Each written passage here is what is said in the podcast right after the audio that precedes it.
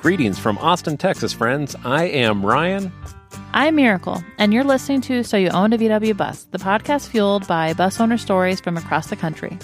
We had a chance to sit down with Jason Vogan as we passed through the Lone Star State. If you've been in the VW world for a while and don't know his name, chances are that you have seen his work.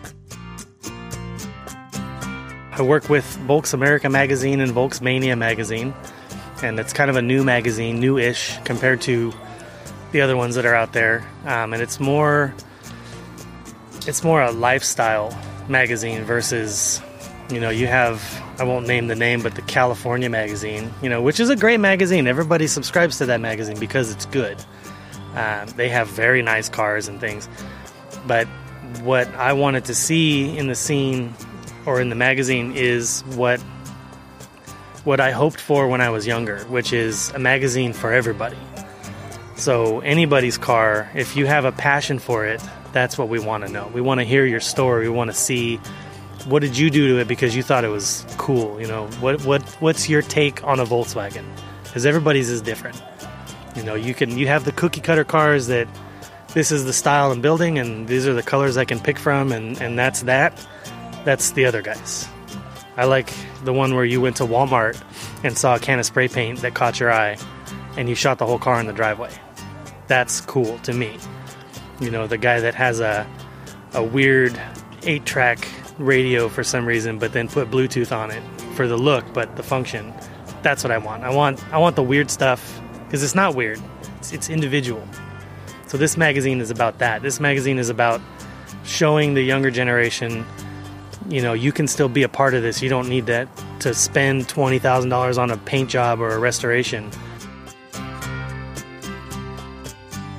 uh, old volks tv is our youtube channel which is the sort of video arm of our club which is old volks uh, which started back in 1993 in california. And the rapid version of that is it was a very small club and it kind of grew and grew and now we have seven chapters in seven states. Uh, I'm sort of the person in charge of the entire Texas, although we don't really have like a president and a vice president and any of that. It's everybody is kind of on an equal playing field in that club. Like everybody is equal to everybody else. There's no hierarchy, you know, so you kind of govern yourselves. Um, and we've been doing it for so long, and we're such a family friendly club, and you know, everybody's included, even if you don't have a, a Volkswagen you can come hang out. And we wanted to find a way to share that with the world. Uh, so we started doing these dumb little videos when we go to shows or how to fix like the brakes on your car or how to do a quick field fix. You know, ah, I broke the throttle cable. This is how you do it on the side of the road, kind of thing.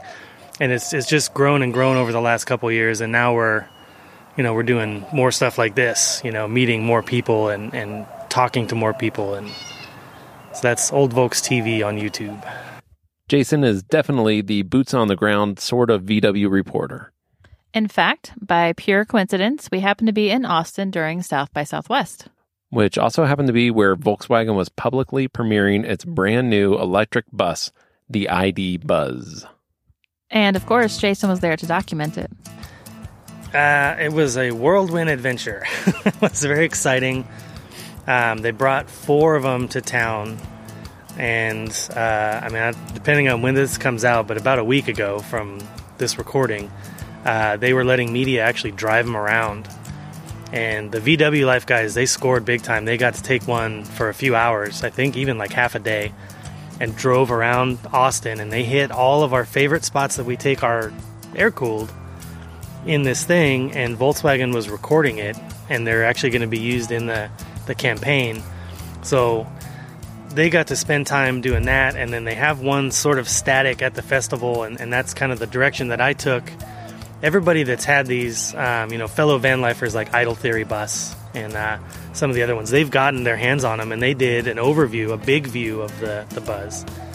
But they're all the same video. Oh my god, it's big, it's electric. This is how it drives. It's what it looks like from the driver's seat over and over and over again. I went with the actual launch. So I talked to the people at the festival that had no idea what was going on and they just see it. And I was getting true organic reactions to, oh wow, it's like a bus, but electric. you know, and I got the detailed pictures and the photos and stuff for the magazine, but the launch was the big thing. I mean, it was this extravagant thing that they did. They built a bus stop out of shipping containers and they had video screens going on and they were letting anybody who wanted to just jump in that thing, push all the buttons, try to break stuff, pull the cup holders up and down. I mean, everybody was pretty positive about it. Everybody really liked it.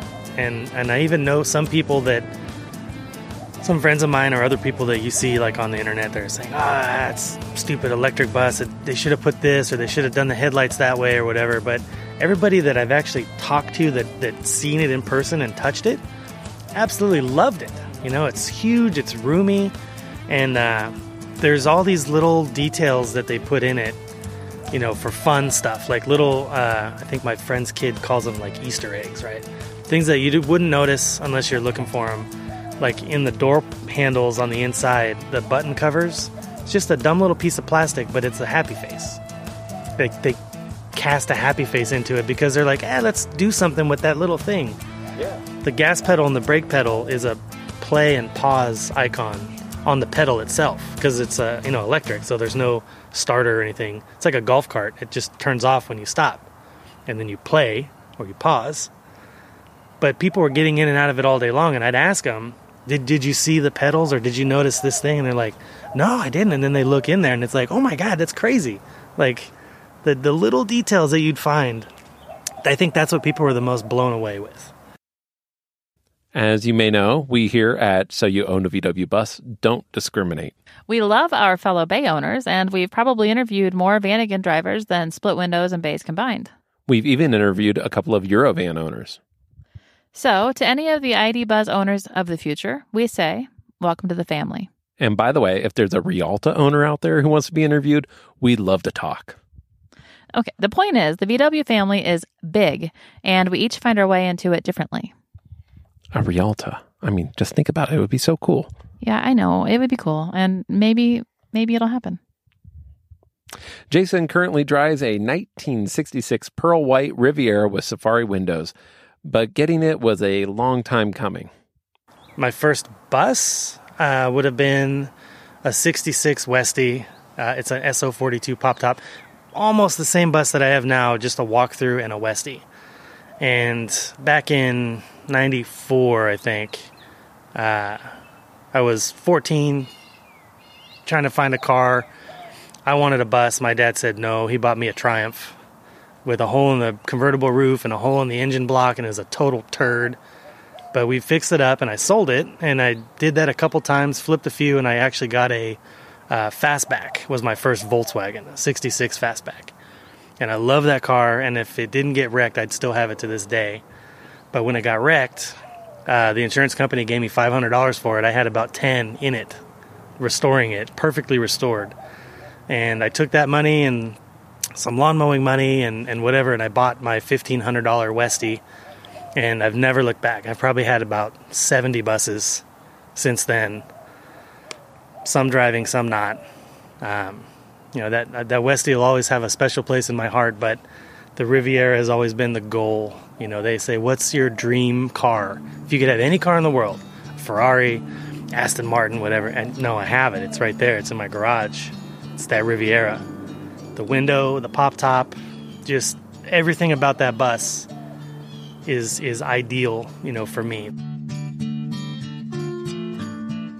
In Arkansas, we went crystal hunting, and I had my daughter with me and we were driving around. It was so cold. The entire trip it was like didn't get above 50. And it was kind of rainy, but we took this like mile hike up into the free crystal farms and we're digging in the dirt. And we come back to the bus and she throws all her crystals down on the sink and she's like sorting through them. And just in my head, that picture, that's like, that's the moment, you know? That's for her looking back at that.